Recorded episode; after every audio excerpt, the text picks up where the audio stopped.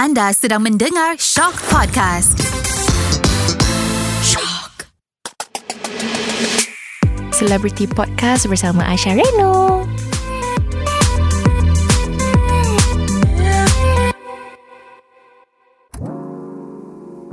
Hey guys, welcome back to Celebrity Podcast bersama saya Aisyah Retno.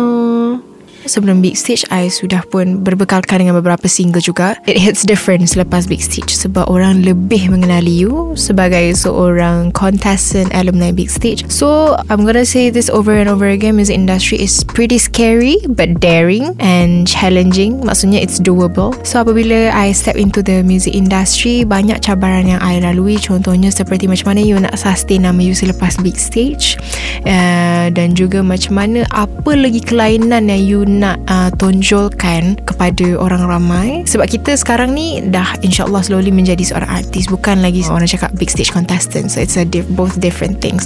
So macam mana you nak sustain is I think you kena ada good support system which is your fan club yang has been supporting you uh, daripada big stage 8 minggu berturut-turut tu sangat penting. Macam mana you nak kekalkan fans you? So I think kena selalu release project kena selalu release single. I think that matters. And also I feel like uh, with the amount of the support system yang you dapat daripada you punya fan club I think it's very important for you to kiranya balas balik dengan bukan sahaja perkataan terima kasih tetapi juga harus kiranya membalas budi dan jasa mereka. Setiap minggu datang big stage support bawa banner. And you know to print the banner it's not cheap. And then untuk diorang datang ulang alik every week dekat Putrajaya with all the costs yang diorang kiranya sanggup gadaikan untuk support artis seperti Asha yang baru mula ni I am super super thankful. So kembali lagi macam mana Aisyah nak sustain relationship Aisyah dengan Aisyah punya fan club is dengan selalu make them as friends selalu keep in touch dengan orang dekat WhatsApp group selalu bertanya khabar and also selalu update kita punya kiranya live update as an artist di dalam WhatsApp group. It's very important juga untuk kita kekalkan kita punya relationship dengan orang tu. Itu adalah salah satu pemangkin untuk kita nak kekal dalam industri sebab tanpa fans siapalah kita? So itu satu relationship dengan fans and kedua macam mana kita nak come up with projects by projects shows to shows I think kita kena buat baik dengan semua orang.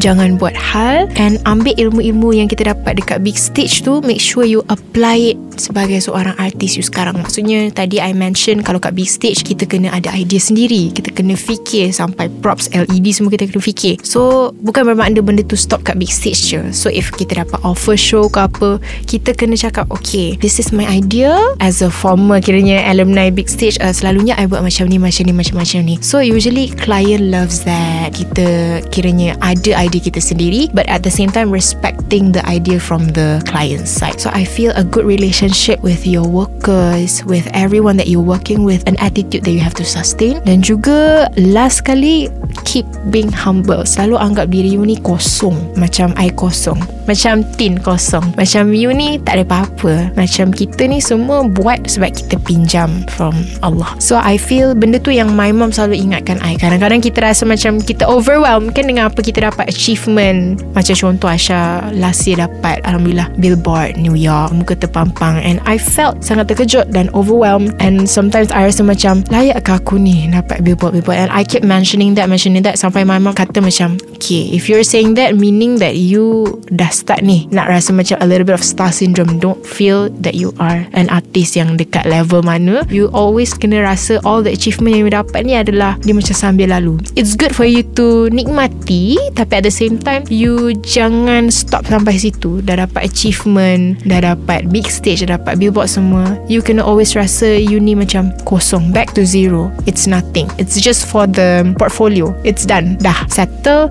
You kena fokus lagi. Apa lagi you nak buat? Apa lagi you nak buat? Kena always ada something kiranya plan yang unplanned kalau you ada plan yang berterusan non-stop insyaallah you akan kekal dalam music industry. Dan plan tu juga you kena plan betul-betul lah. Bukan plan yang berseorangan you kena ada plan bersama team you yang kukuh team bersama fan club pun kena ada. Selalu bertanya korang okey tak kalau I release lagu macam ni macam ni macam ni? So planning tu sangat important but at the same time don't follow the plan 100% sebab we don't know. Kadang-kadang we expect the unexpected kan?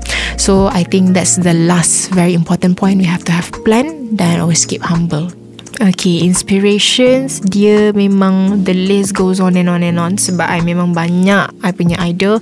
Tapi I will have to say Ariana Grande and Blackpink plays a big role in terms of show punya attitude, macam mana dia punya stage presence dan sebagainya dan planning dari zero to hero. Sebab kenapa I mention those two artists of mine sebab Ariana Grande she herself can write a song. She herself can contribute her own ideas to her team and I feel like benda tu lah yang membuatkan dia adalah seorang Ariana Grande. Untuk Blackpink pula I feel like I selalu ambil inspiration daripada segi stage presence orang. Macam mana orang membuat a very good relationship with the audience with the fan club. Look at how crazy the fan club of Blackpink is. It's worldwide. Siapa je tak tahu Blackpink? Kat at least satu lagu lah orang macik-macik kat tepi-tepi tu pun tahu tu Blackpink. So I feel the power they have on marketing the relationship they have with the audience with the fans they have. I think it's very important also. So those two uh, solely right now are my favorite inspiration untuk apabila I nak apply to my performance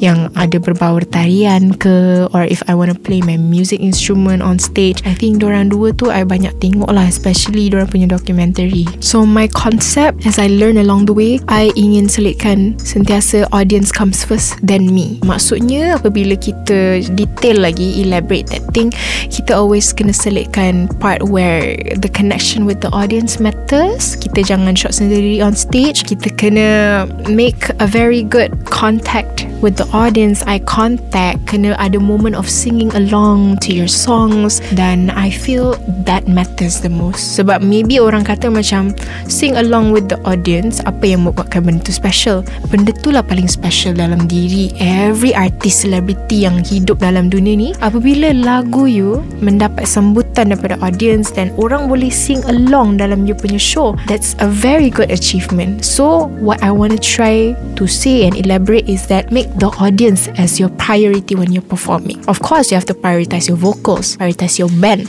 prioritize everything that is going on on stage. But then, you nak perform ni untuk siapa? Audience kan? So, make sure the audience pun boleh dilamun dengan persembahan you. Bukan setakat tengok dan yawning sebab sometimes that happen to me and some artists as well. So, I feel like the connection with the audience itu adalah sangat vital. So apabila you dapat attract them, it's a plus point for you. So itu yang I selalu selit dalam otak I idea persembahan kalau nak buat show sana sini, audience kena always comes first.